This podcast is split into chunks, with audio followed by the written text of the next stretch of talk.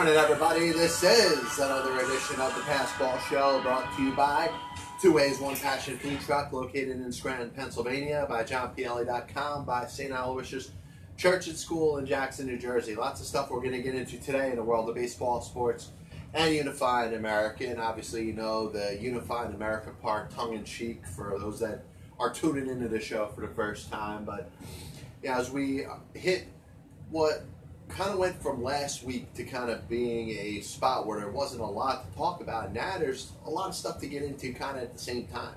You got the start of the baseball playoffs, you got the NFL season, another week alive.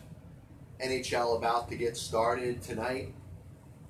And obviously, the big decision made by the governor of California, which very well may change um, amateur status amongst college athletes and set what is going to be a separation, a complete separation between the student and the athlete. And I think that's something very valuable to talk about. Um, as always, this show belongs to you, so anything that's on your mind in the world of baseball, sports, and unifying America, you can drop a comment on Facebook Live or Periscope. You give the show a call if you want. We got this dusty old phone here. 732 364 3598.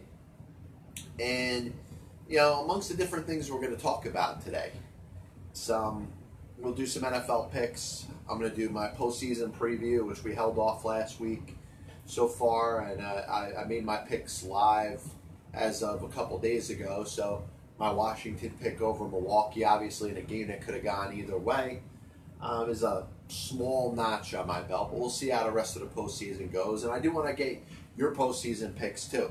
Who do you guys have winning the World Series this year? Obviously, it's very top heavy. If you're talking about Houston and the Yankees and the Los Angeles Dodgers, Minnesota Twins, another 100 win team. First time in baseball history had four 100 win teams and four 100 loss teams. And how much of the other now seven or six remaining teams that aren't the Yankees or the Astros or the Dodgers have a legitimate chance to win the World Series this year. I think that's something that's very, very good to think about because you can break down these teams and talk about the talents, the positives and the negatives that they have, but can any of them really match up with what we call the top three? Like I said, NFL picks coming up in a little bit. The first thing I really wanted to talk about today, and I feel like it needs to be addressed. You know, you have the governor in California deciding to enact a law that's going to allow for college athletes to be able to profit off of their namesake. Now, he did make it to where it's nothing in regards to them being paid to play, but at the same time, it is kind of paying them to play. And you find that obviously athletes at the collegiate level, whether they're playing basketball or football, really have an advantage over the other student athletes that go through all types of different colleges. And I think that's something that's that's basic and we understand, but I don't think it gets put out there enough because we don't I don't think we talk about it that much because we say, all right, it makes sense at least on the surface to talk about. Hold on. Allowing for the athletes that play certain sports to be compensated because of the amount of revenue that they bring in to an individual school. And I think there's some truth to that, but there's also a negative side of it and we're talking about the status the status of amateur athletes really being at risk to ever be able to exist again. And I think there is a separation between the student and the athlete, the amateur and the professional, which we may say that the athletes, especially the basketball and the football players in college, end up generating ridiculous revenues for each one of these schools. And the major schools, obviously, the major conferences, the ones that are centered around having you know, their big time basketball and football programs make a ton of money off of the namesake of these players. And the thought has always been, and it's been something that I've contested and I've been in support of to a certain point, you know, that the millions and in some cases billions of dollars that these schools generate off of the namesake of these players aren't necessarily shared fairly. And the one example that I made, and I talked about the old Fab Five with Michigan college basketball, you know, Chris Webber, his number four jersey became at one point one of the highest selling jerseys in the entire United States of America.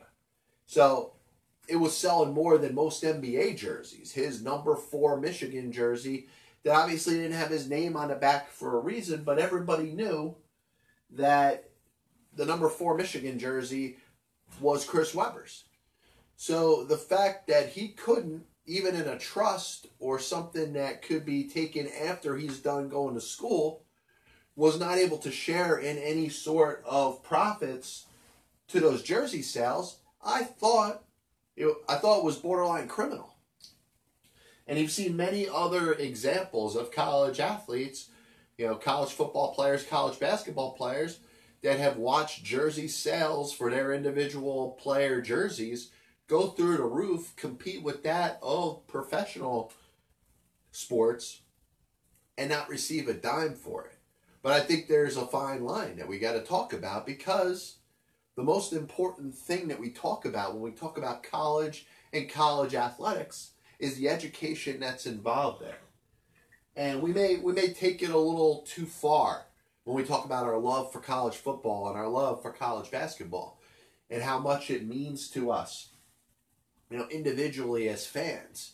And people say, hey, you could you could follow college football and just the realness of the game and the way it's played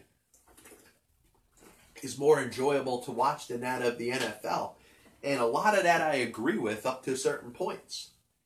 But the entire and a good amount of people in this country have lost track and lost sight of what these football and basketball programs are there to be part of. And this may be the one part of what I've been saying that people are going to disagree with, but I'm throwing it out there anyway. Colleges exist for one thing. It's to shape the minds of the young that are going to the school and provide for an education.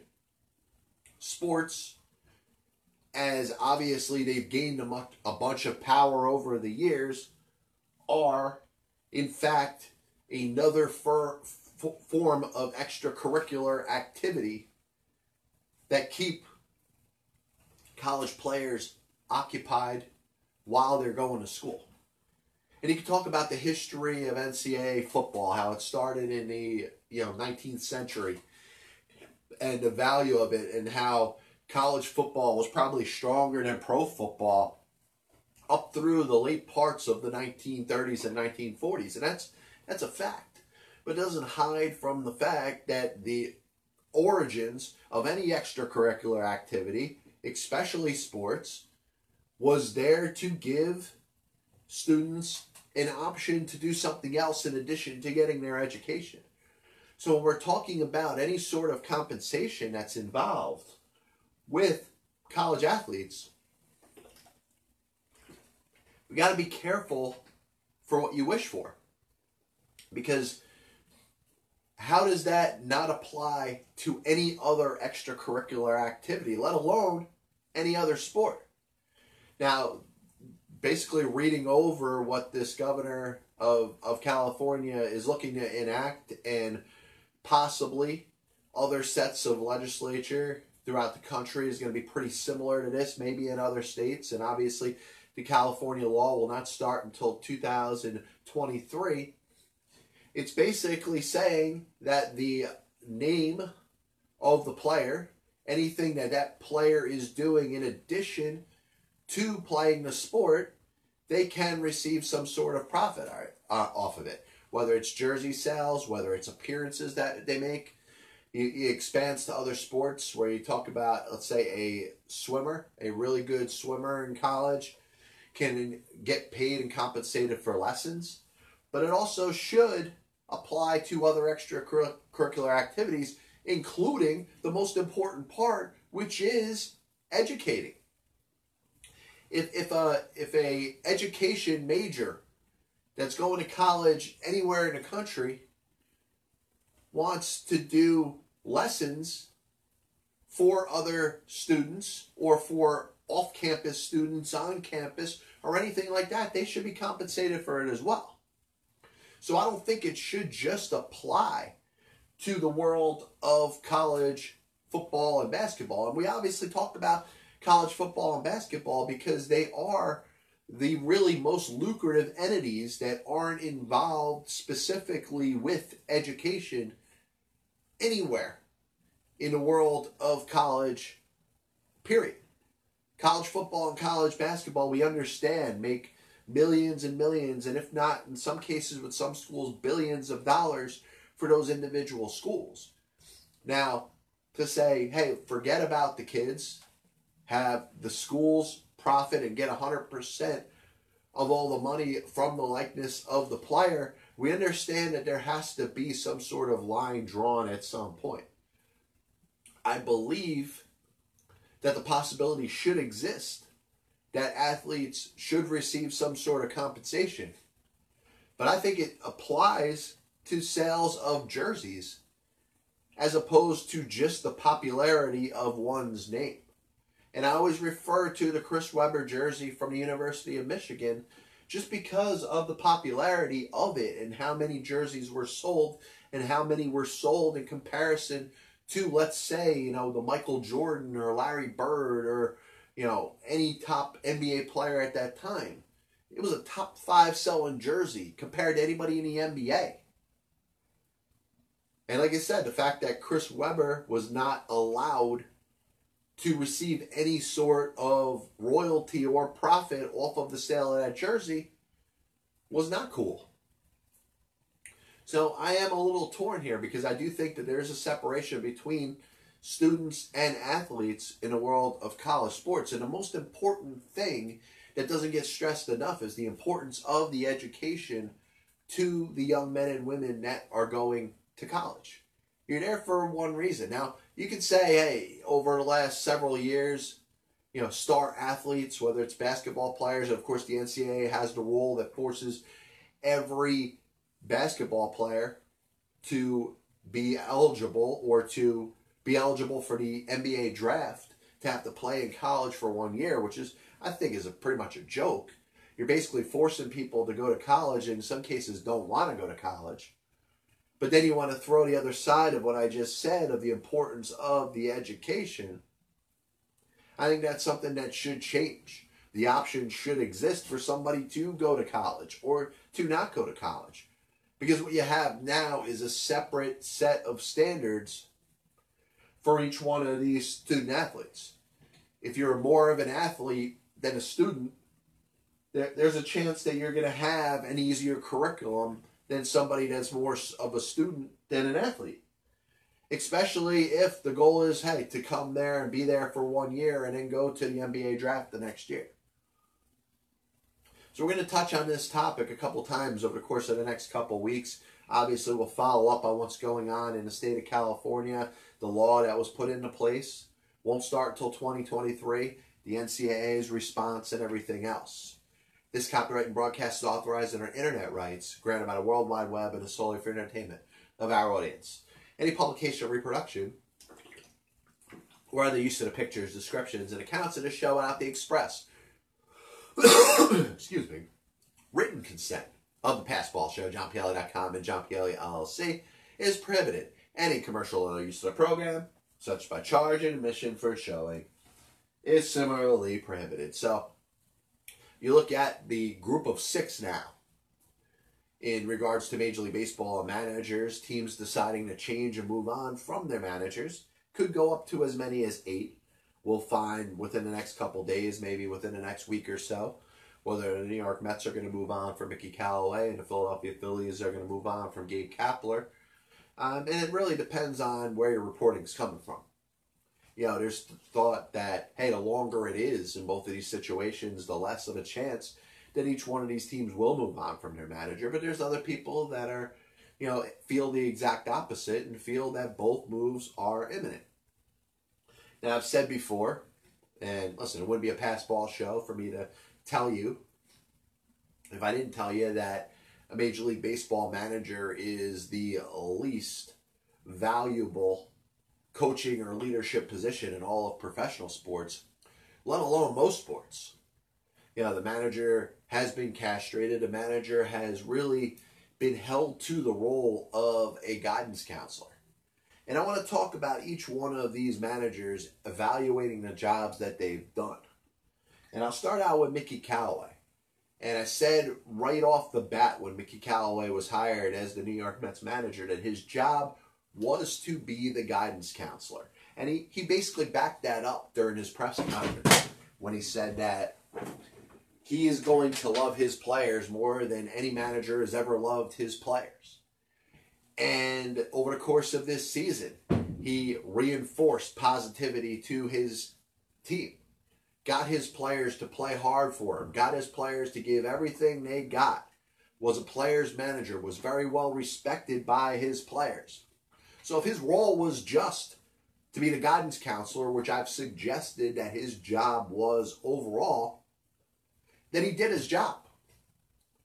If the rest of his job was handed to him, like we talked about last week when we talked about the catcher that prefers to call the game or the pitcher that prefers to have the catcher call the game as opposed to the pitcher that calls the game himself. You know, front offices set up certain structures to where the game is handed to the manager and his job is just to implement it. So if his job is to be the guidance counselor, then Mickey Callaway did his job. Gabe Kapler, if his job as the manager of the Philadelphia Phillies was to be a guidance counselor, you could question, especially in the month of September in 2018 and the months of August and September of 2019, whether the players really bought into it and he had the support of his players, whether he was a player's manager at all. And I think that could be the difference between Gabe Kapler keeping his job and Mickey Callaway keeping his job. But like I said, it's more of a matter of what the interpretation is. There's many out there to think that every single thing that didn't go right for the New York Mets was the fault of Mickey Callaway. Just because the manager has to sit there and take these stupid questions from the press every single day and is not going to separate every one of his answers and say, hey, that was Jared Banner's fault. That was Adam Guttridge's fault. That was Brodie Van Wagenen's fault. Brodie texted me in the game and told me to take Jacob deGrom out of the game. Nobody's going to say that if they want to keep their job. Mickey Callaway starts saying that in his press conference. He's going to lose his job. That's part of the agreement that he took when he became the manager of the Mets. Number one, he's going to be the guidance counselor. Number two, he's going to be the voice of the team. And basically, when I say the team, I don't mean the players that he's managing. I mean the team of the front office and analytics staff that are making the decisions for him. So it's very interesting to see how this is working out because you look at some other places and we talk about losing the clubhouse. Clint Hurdle has really gotten a reputation as one of the better managers in all Major League Baseball certainly considered a player manager. I've asked players, and they you know, basically gush at how great Clint Hurdle is with his players. And you see the example of what happened in Pittsburgh with, you know, Kyle Crick kind of losing his mind and just being an outright jerk. Everybody knows now of what Felipe Vasquez was up to. The dysfunction that existed in the clubhouse whether Clint Hurdle was a nice guy or not, at some point you have to make a change to address that. And Clint Hurdle will get another job in Major League Baseball. Bruce Bochy moving on from San Francisco, maybe he'll take another job in Major League Baseball. Joe Maddon leaving the Cubs. Will he take the job with the Angels? We'll see how that works out. You know, San Diego and Andy Green he may not have, in the minds of general manager AJ Preller, gotten enough out of that team. The expectations may have been a little higher. It's time to maybe bring a more experienced manager into San Diego. Kansas City, Ned Yost retired. All right, maybe Mike Matheny gets the job, the former Cardinal manager, or maybe they decide that they want to go through a more thorough search. But managers in Major League Baseball, like I said, don't have the power that they used to have. And one of the things that you see very clearly is the move from the old guard to the new guard. You look at guys like Joe Girardi, and Joe Girardi basically is letting it know, letting it be known that he wants to be a major league manager. He wants one of these jobs. And I know this is crazy to say because Joe Girardi certainly has the qualifications to be a major league manager right now. I'm not 100% certain he's going to get a job. Teams are staying away from a couple things. Number one, the amount of money that a manager is being paid in Major League Baseball is as low as it's ever been. They're paying managers are getting to a point, for the exception of very few, of less than a million dollars a year. We're talking about some of the top managers in Major League Baseball. So they're not paying managers for the premium because basically they're not having they don't have the same responsibilities. So yeah, there's that aspect of it, and then there's the other aspect of they don't want a manager to want to demand too much responsibility and control. There's no manager that's going to kind of be, you know, one in one A with the general manager. A manager is just one of a group in a decision making process. You think Buck Showalter would want to do that? You think even Bruce Bochy, who I'm sure would love to be a manager again, Joe Maddon, the same thing.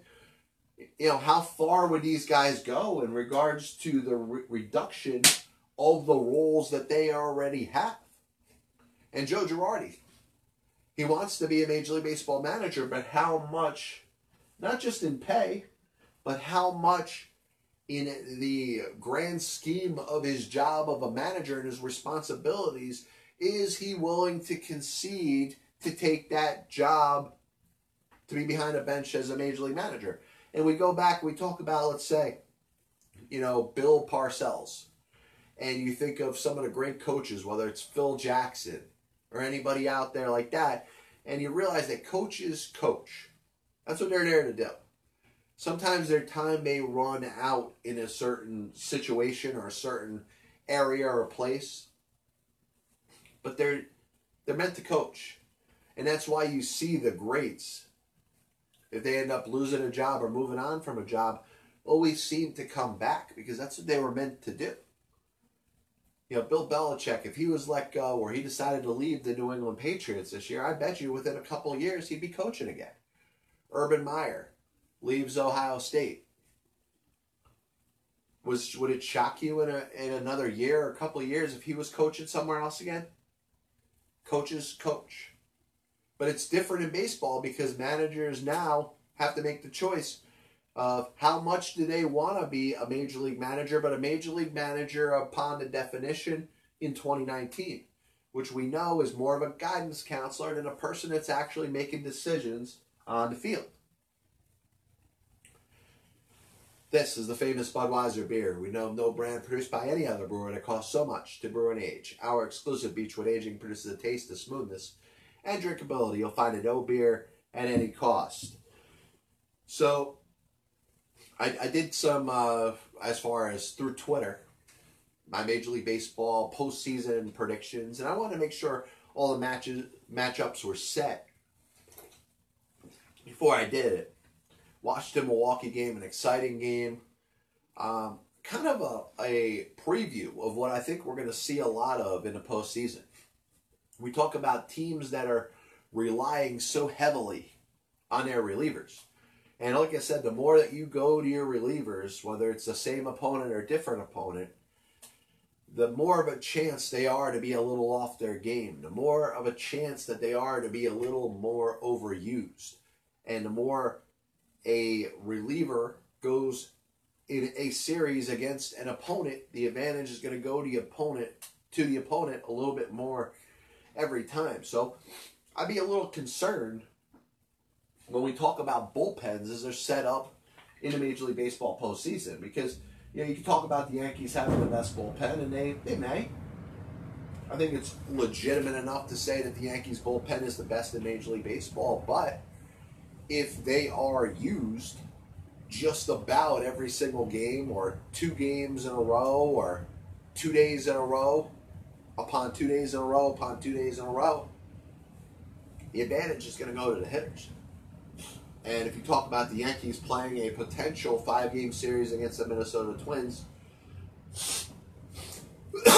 excuse me, and a potential seven game series against the Houston Astros, there's a chance that the Yankees relievers could be used to a point where it could be a detriment to that team. So you saw Josh Hader kind of not having it after having another really good season, maybe a season that wasn't up to what he did in 2018, but it was it was very good. He was a solid reliever. He was the Brewers closer for the entire season. He did a great job. Walked a guy, hit a guy, give up a bloop, but most importantly, a hard line drive base hit off the bat of Juan Soto, which ended up winning the game for the Washington Nationals. So I see a lot of other relievers potentially being in situations like this, and I'll say the team that I believe can go all the way is the team that's going to get the most length out of their starting pitchers. So you saw my prediction with Washington in a wild card game. Oakland against Tampa Bay. I think it's going to be interesting. You know, how far do the Athletics go with Sean Manaea? You know, do they double up and go Manaea to Fiers or something like that? Pretty similar to the way the Nationals went from Scherzer to Strasburg be interesting to see how they do that. Obviously, the Athletics have a fairly deep bullpen, more one more kind of leaning on Liam Hendriks than some of the other guys that they relied upon last year. But I think in a toss-up, I'm going to go Oakland because they're at home, and I feel this is a season where the Athletics can take that next step and move into a division series round. So the AL DS. I got the Yankees over the Twins. It's pretty hard. I think the Twins can give them a little bit of a fight, but I think it's crazy to say that the Twins can beat the Yankees in a five-game series. The Yankees have a better group of starting pitchers. Obviously, their bullpen's a lot better. Offensively, they may be about the same. You may even want to give the Twins a little bit of an edge, but the all-around team, the better all-around team, is the New York Yankees. And the same thing you say about the Houston Astros against the Oakland Athletics. The Athletics may give them a little bit of a fight because they saw them 19 times during the regular season. But the Astros, as far as the roster construction, are probably the better overall team. I got the Astros beating the Yankees in the ALCS because of the length of the starters. Now, if you talk about guys like, excuse me, Masahiro Tanaka, James Paxton, if they're going to go a little deeper into games, and maybe Aaron Boone and the Yankees analytical staff opens it up for those guys to go a little deeper into games, then I think that'll put a little bit less pressure on the Yankees bullpen. But I got a feeling the Yankees are going to overuse their bullpen, and they're going to overuse their bullpen against the Houston Astros. Now, that Yankee, you know, apologist or that Yankee fan or that person that's going to try to tell me that I'm wrong right now is going to say, well, over the course of the entire season, the New York Yankees didn't pitch a relief pitcher more than two days in a row. And that's true. But it doesn't mean that they can't be overused in the postseason. And I'll make a case that last year, I know the Yankees were only around through the division round against the Boston Red Sox last year, but they overused their relievers. And if they go and they do that again, then I think the Houston Astros are going to have a distinct advantage because the expectation is that their starters are going to go deeper into games than the Yankees are. So I got Houston representing the American League. The NL talked about the wild card game, Washington winning.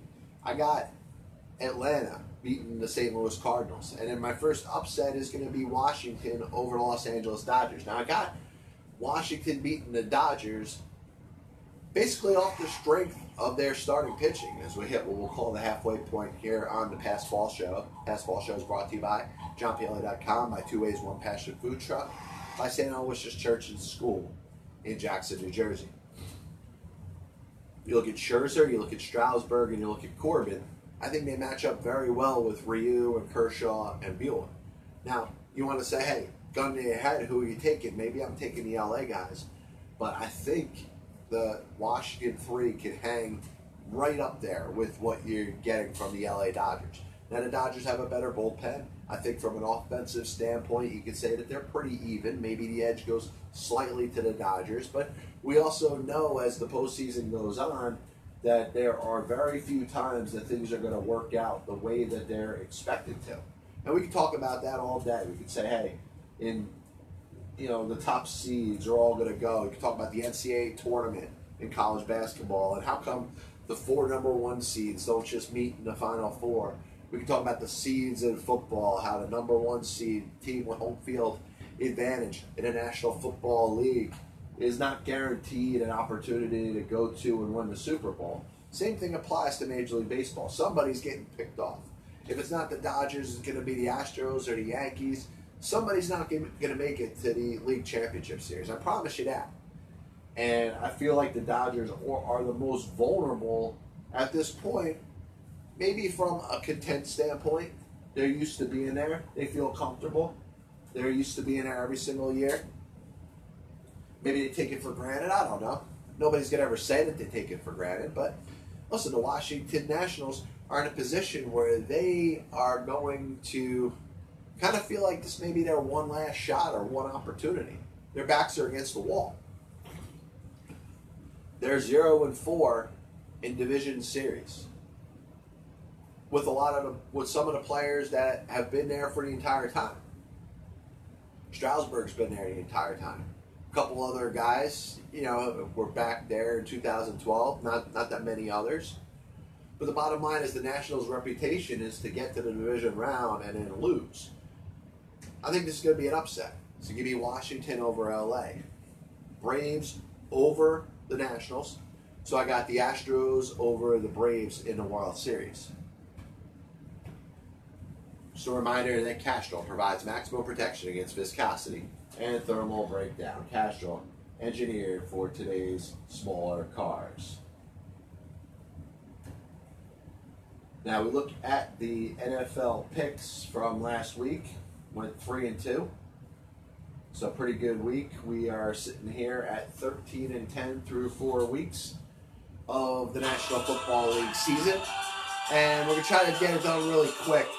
Couple of things that stood out to me in this week's games, week number five of the National Football League season.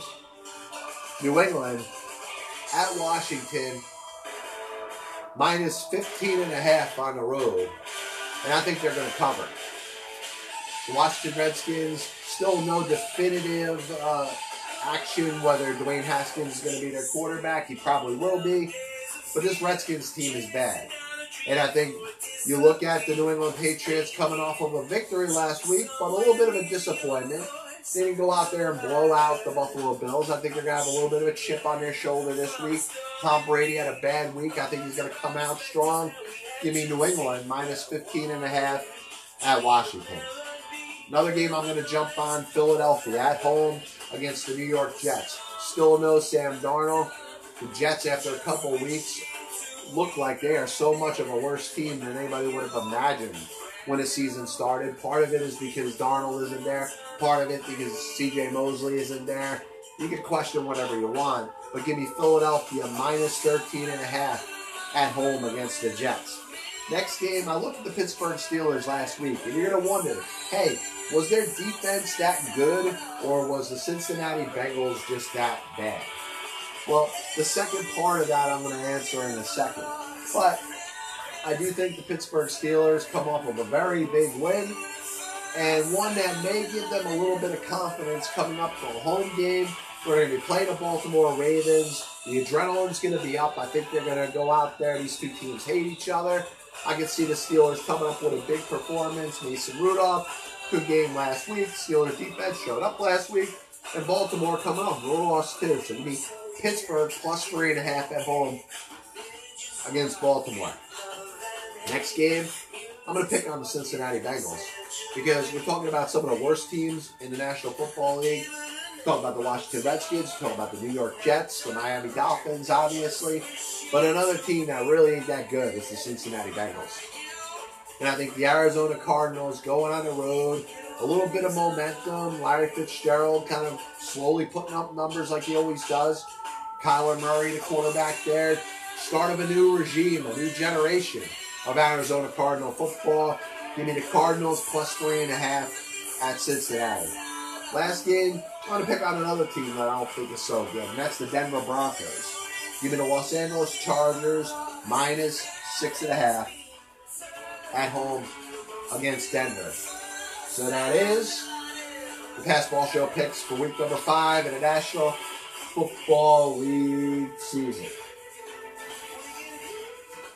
So last thing I wanted to bring up, talk a little bit about the National Hockey League, about to get started. And I gotta be honest, this isn't this isn't I don't consider myself in any way, shape, or form an expert when it comes to the National Hockey League. I do try to follow some things. I look at the Las Vegas Golden Knights in their third year in the National Hockey League. Went to the Stanley Cup Finals in their first year, a deep run in the playoffs last year, and seemed to me to be as good of a team, if not to come out of the Western Conference again. Be interesting to see how it works out. On the local front, you got the Rangers who are rebuilding. Obviously, you got Kaapo Kakko, the second overall pick. Uh, Panarin, the guy that they signed, you know, certainly is going to make them better. The New Jersey Devils, a trade for PK Subban, taking Jack Hughes with the number one overall pick. So we'll see how it works out. But obviously, we'll get more into hockey over the next couple weeks. A little bit of a recap of the show today, talking about the NCAA, the pay for play thing, and I think there really is a separation between the students and the athletes now. And why should the athletes be treated so much different than the students? In other words, if a student, from an academic standpoint, had the ability to make themselves money by doing or you know from an intellectual standpoint standing out they should be able to make money too. It shouldn't be something that just benefits the athletes. Because in the end what do people go to college for?